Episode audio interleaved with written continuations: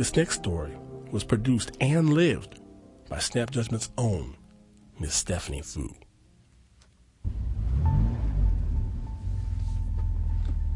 It's a dark and lonely road somewhere around Santa Clara, California. My father's in his car, driving his friend Lee home from a dinner party. His friend Lee is quiet, staring out the window. All of a sudden he said, "Don't look back. Don't look back now." Out of nowhere. And his eyes was big, big like lanterns. And I said, "Why not?" And he said, "There's a ghost in the back seat." Now, hearing this would send shivers down anyone's spine. But my father has always been a rational man. Why did you tell me that the tooth fairy wasn't real when I was 4? I thought as a 4-year-old you should know that all these things are inventions just to keep kids happy. And at this point in his life, Lee was not the most reliable of sources. He was really going through a tough time. He lost his job. He's psychotic. What it means is he hears voices. He sees things that are not there. He's mentally unstable. The things he saw and heard would usually come out late at night, around 2 in the morning. He said the ghosts live in the chimney. He just said, "I hear voices. I hear things. I hear knocking, knocking, knocking, knocking." My dad tried to convince him to see somebody, but Lee refused. And there just comes a point where your friends have to help themselves. But one day, on a business trip to China, he brings up his friend to some colleagues, and they mention a seer. What's a seer? Is it like a psychic? I guess he's a psychic, a Buddhist priest. He's a friend of a friend. And I said, "Hey, I don't want to pay money for a bunch of hocus pocus, right?" And my friend said, No. He doesn't charge at all. He won't take a penny. As a matter of fact, if he takes money, he will lose his power." So my dad says, "What the hell? It's free. He's already in China. Let's just see how it goes." They meet in a restaurant. The seer is this totally normal guy. He's wearing a t-shirt. He's a construction worker. And he's completely uneducated. He knows zero English. He knows nothing about the internet. I'm sure he doesn't. I'm not even sure he's very literate, this guy.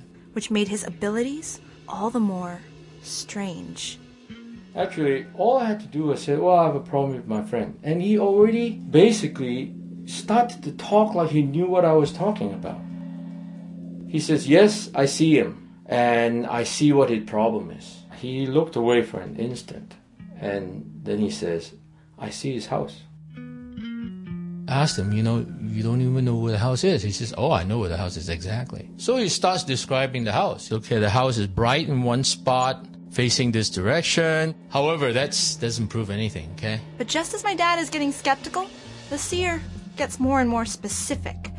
He goes through what the floors are made of, where the hot tub is, the color of the couch, the shape of the coffee table. And each time, he's right. And then he uses his hands to illustrate the limbs of a strange, gnarled tree in Lee's backyard. And when I went back to the house, I looked at the tree. My God.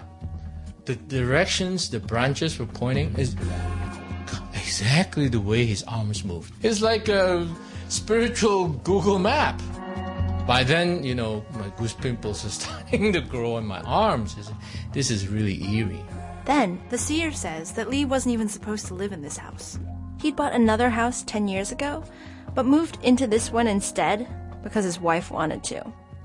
My father had not known any of this. And there is absolutely no reason why the seer would know. But later, he finds out it's true. The history is true. You can see across oceans, and you can see it back in time. Okay, so I can see stuff. Cool. But so what? What does this have to do with Lee's visions?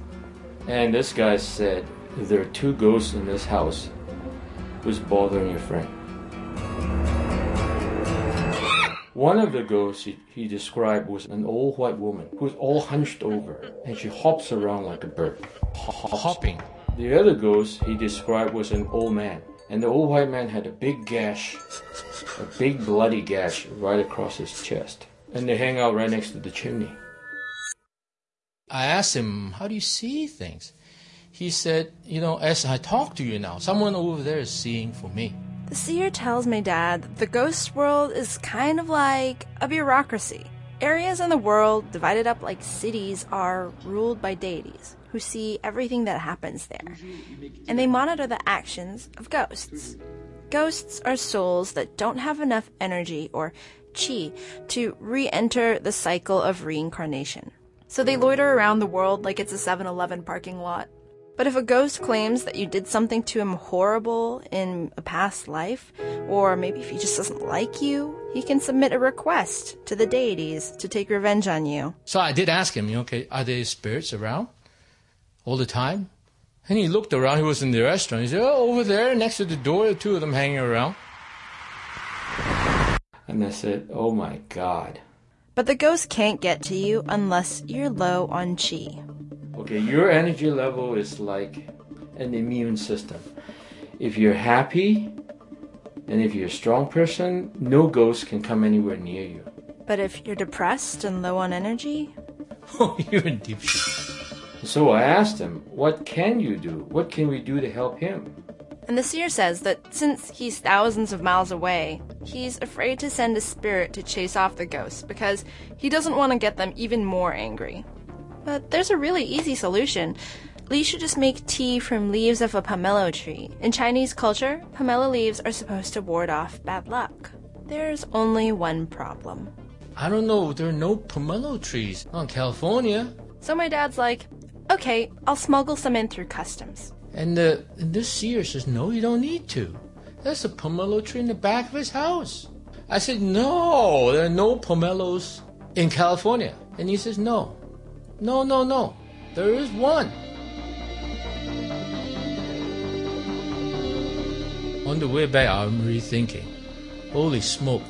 If there is a tree, really a pomelo tree, I wouldn't know what to think. So he gets back and he goes to Lee's house. He doesn't tell him about the bloody cash and all that because Lee's already unstable and he doesn't want him to flip his lid. So he just sort of glosses over the seer's visit and says, so, what does it take for a guy to get some pomelo leaves around this joint? And Lee's wife says, of course there's a pomelo tree. When I heard that, I almost freaked out. I mean, absolutely freaked out. How the heck do you explain that? I don't know how to explain that. I'm not the whatever unreal being type of guy. In my own life, there's never been any evidence of ghosts. Man, this is as close as to physical evidence than I can think of. 9 months go by, but Lee isn't getting any better. Since he doesn't really know the whole story about the creepy couple in his house, he's not drinking the pomelo tea.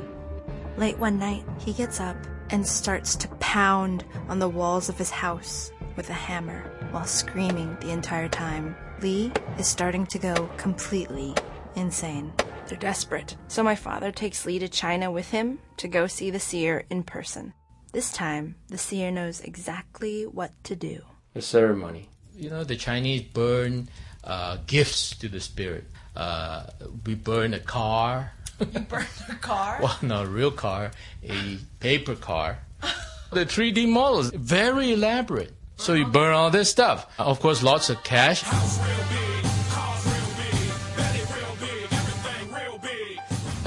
Passport with a big American visa on it. Piles and piles of cash and the paper Mercedes-Benz. A rich snitch, I'm a real big time.